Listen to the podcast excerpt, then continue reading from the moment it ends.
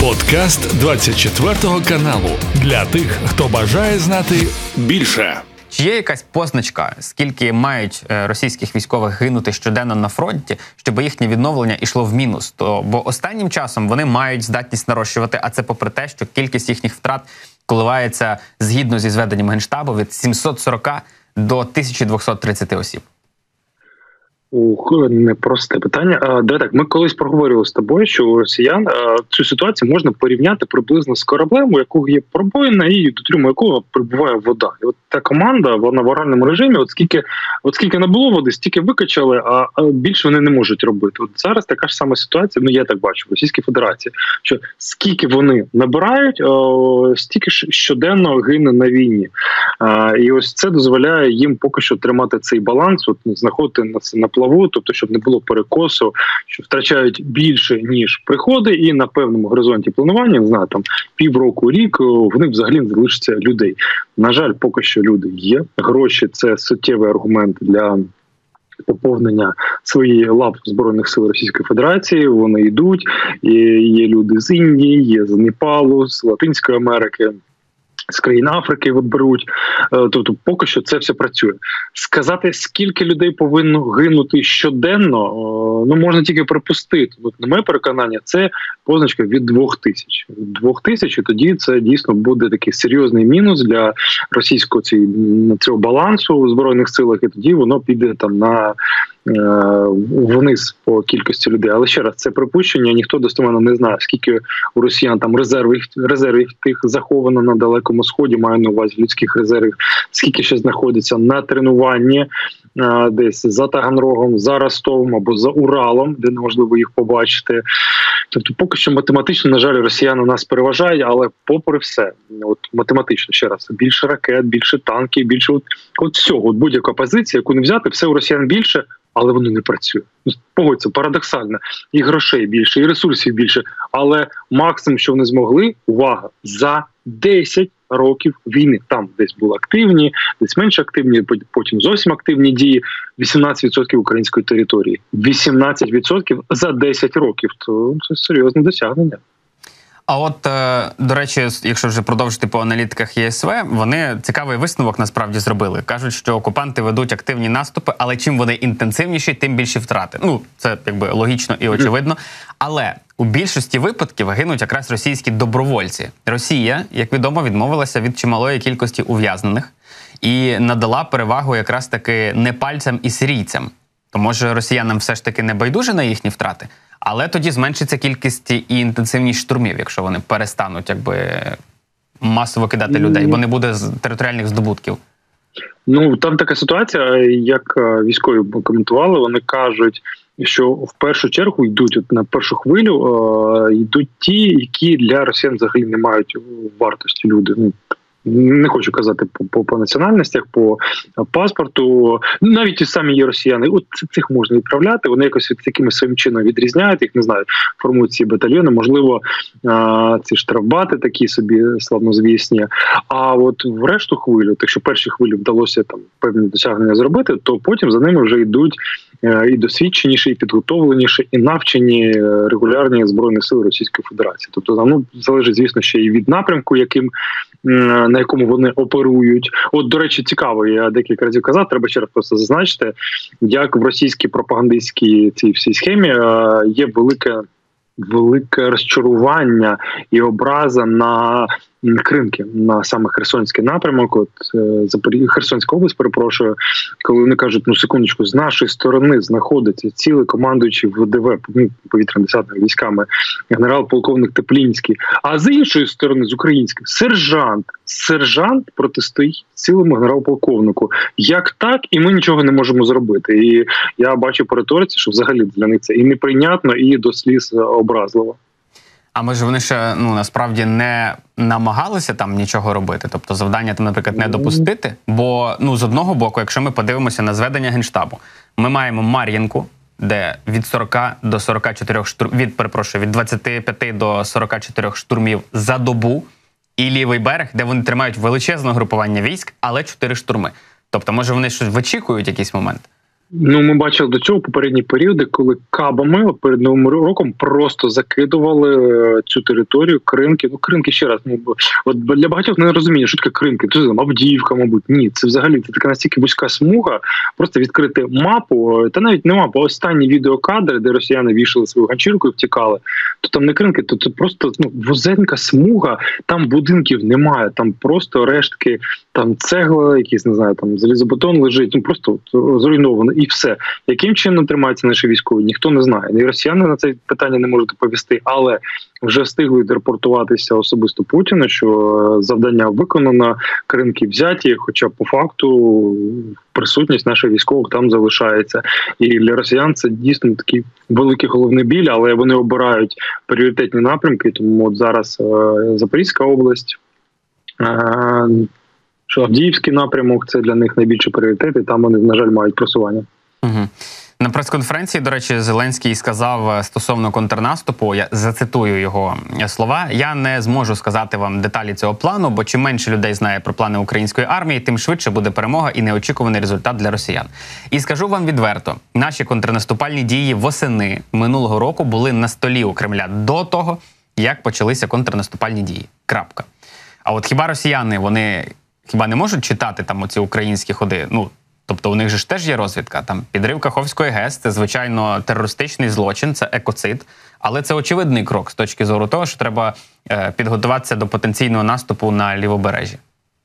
Ну, вони читають теж мапи, вони читають ще раз наші ресурси. От ще раз для для ваших глядачів, для тих глядачів скажу 100% От ваш канал вони моніторять. Я не знаю, яким чином скажу швидше за все програмним шляхом, але вони всі ефіри вони переглядають, висмикують собі найбільш цікаві моменти програмним через програмним е, шляхом, і потім вкидають в аналіз. Зрозуміло, що тут жодної секретної інформації немає, але е, для розуміння взагалі картини, що відбувається, для них це важливо. Що казали ще перед е, цим наступом наші військові, перед контрнаступом?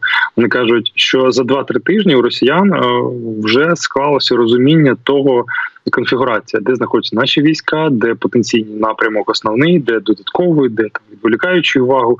Вони в принципі це бачили. Бо територія України вона не така вже велика, не можна заховати вздовж лінії фронту певну кількість військових, так щоб ніхто це не помітив. На жаль, є зрадники, є коригувальники, які постійно повідомляють про скупчення людей, скупчення техніки. Так, наші військові намагаються це упередити. І контррозвідники вони а, бувають використовують такі моменти, коли вночі вантажну техніку можуть ганяти всю ніч по одній дорозі і взад вперед, створюючи враження, що просто тут шалене приміщення для того, щоб просто ввести в оману тих коригувальників, які сидять в хатах поблизу і намагаються вслухатися і і рахувати, скільки поїхало в одну сторону, скільки в іншу. Таких ось. Е- фішок е, для введення в оману безліч. Вони намагаються це робити, але на жаль, територія проглядається з супутників за допомогою цих ось літаків А 50 які українські збройні сили вже два знищили за останні скільки місяців, за півтора. Е, вони за, за допомогою цієї техніки теж все бачили, що відбувається на відстані 600 кілометрів від нашої території. Тому на жаль, е, контрнаступ не був таким неочікуваним для росіян. Хочу вірити, що да, зараз всі ці помилки будуть враховані, що максимально там убезпечені е, наші плани, наміри, задуми. Але у росіян розвідка є. Ми повинні це розуміти, і доволі вона доволі сильна. На жаль. Угу. От е, стосовно м, того, що росіяни якби бачать, що в нас відбувається, наші сили оборони теж бачать, що в них відбувається, де вони там собі що планують. І Василь Малюк каже, що атаки українських безпілотників по російських НПЗ скоротили російський експорт нафтопродуктів на третину. Чи можна, от е, зважаючи на ту кількість безпілотників, яку заявляють, що в 2024 році їх буде суттєво більше, можна буде там працювати дистанційно, взагалі не перебуваючи безпосередній в безпосередній близькості до лінії фронту, чи можна скоротити їхній оцей експорт нафтопродуктів ще більше, і чи це суттєво вплине на їхній е, на їхню військову машину? Відверто скажу, я в це вірю. Я в це вірю в те, що те, що це повпливає на їхню машину. Бо на сам початку ми з тобою казали, що гроші це той ресурс, за допомогою якого вдається набирати найманців, обходити санкції, купляти хай втричі дорожче е, комплектуючі, які раніше, наприклад, вартували тисячу доларів. Зараз три тисячі. Та байдуже купляємо загорніть три, і там ми готові, хоч зараз зараз самостійно забирати. Е, Нафта це ну і кров війни, і великі великі надходження до російського бюджету. То нафтопереробні комплекси, великі або якісь термінали, вони всі на мапі позначені на навіть на банальне Google Maps, вони всі є. Перемістити їх кудись дуже дуже далеко не вийде. Так, є за Уралом, але на європейській частині Російської Федерації було багато е, компресорних станцій газових, якихось нафтотерміналів, великих, маленьких, середніх, е, з яких експортувалися наф, нафта нафтопродукти. Е, за межі Російської Федерації і на цьому робили великі статки. От давай так е, ми казали, Балтійське море, Усть, Луга і Приморськ, два НПЗ вони забезпечують 40% російського експорту нафтопродуктів. На секундочку, е, це це дуже серйозно. Це такі великі термінали. Один з них вже перестав функціонувати тому числі українці ще наносили удари СБУ, наносили цим безпілотниками по Афіпській НПЗ Краснодарський край, то все ну там багато багато чого. І не забуваємо, що можна ще повторно по ним бити по цим НПЗ. Як тільки будемо бачити, що води відновлюються, знову бити по ним. І я думаю, що це такий серйозний удар буде по російській цій машині. А плюс американці активно взялися за арешт не так арешт, накладання санкцій на тіньовий флот Російської Федерації, який вивозить е, цими е, танкерами старими, їх десь купляють на вторинному ринку, е, вивозять російську нафту, не дотримуючись стелі нафтопродуктів вартості 60 доларів.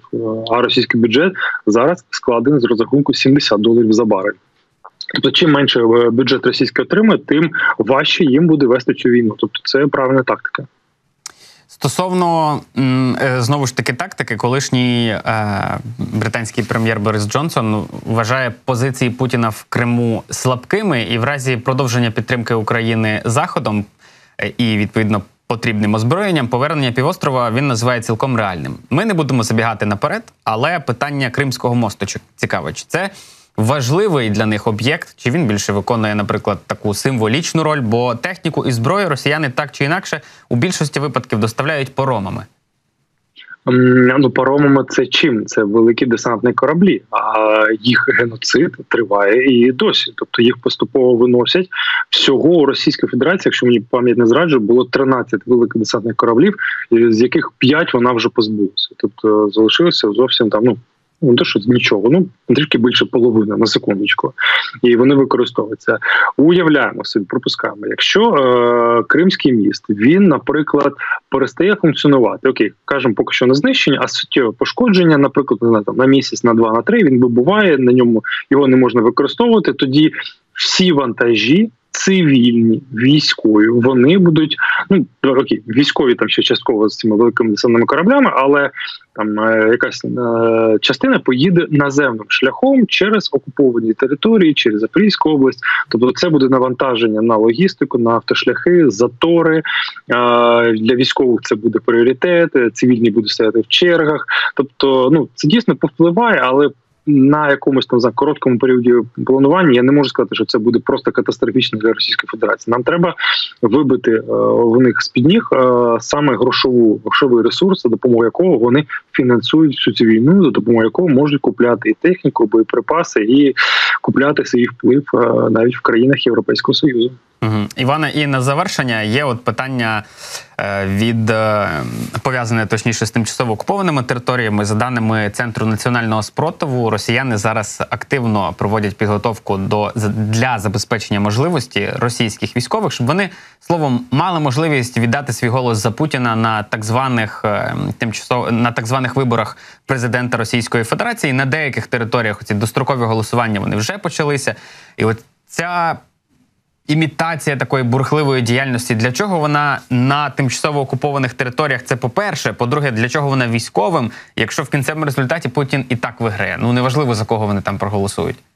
Ну, треба це такий ресурс е, е, людський, який треба, щоб він щось там сказав. Там перепрошую, м'якнувши, та щось зробити.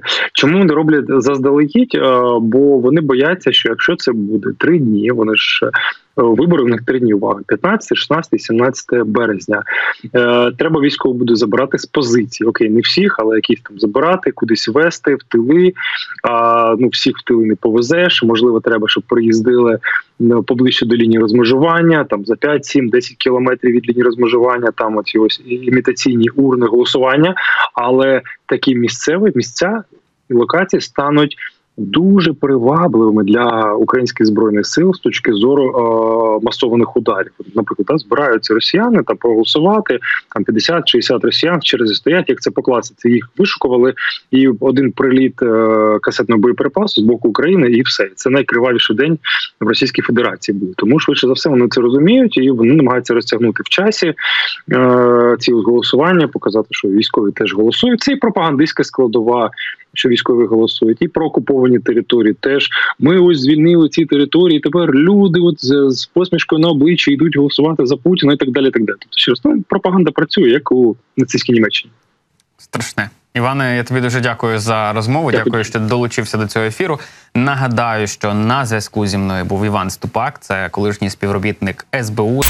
Це був подкаст для тих, хто бажає знати більше. Підписуйся на 24 канал у Spotify, Apple Podcast і Google Podcast.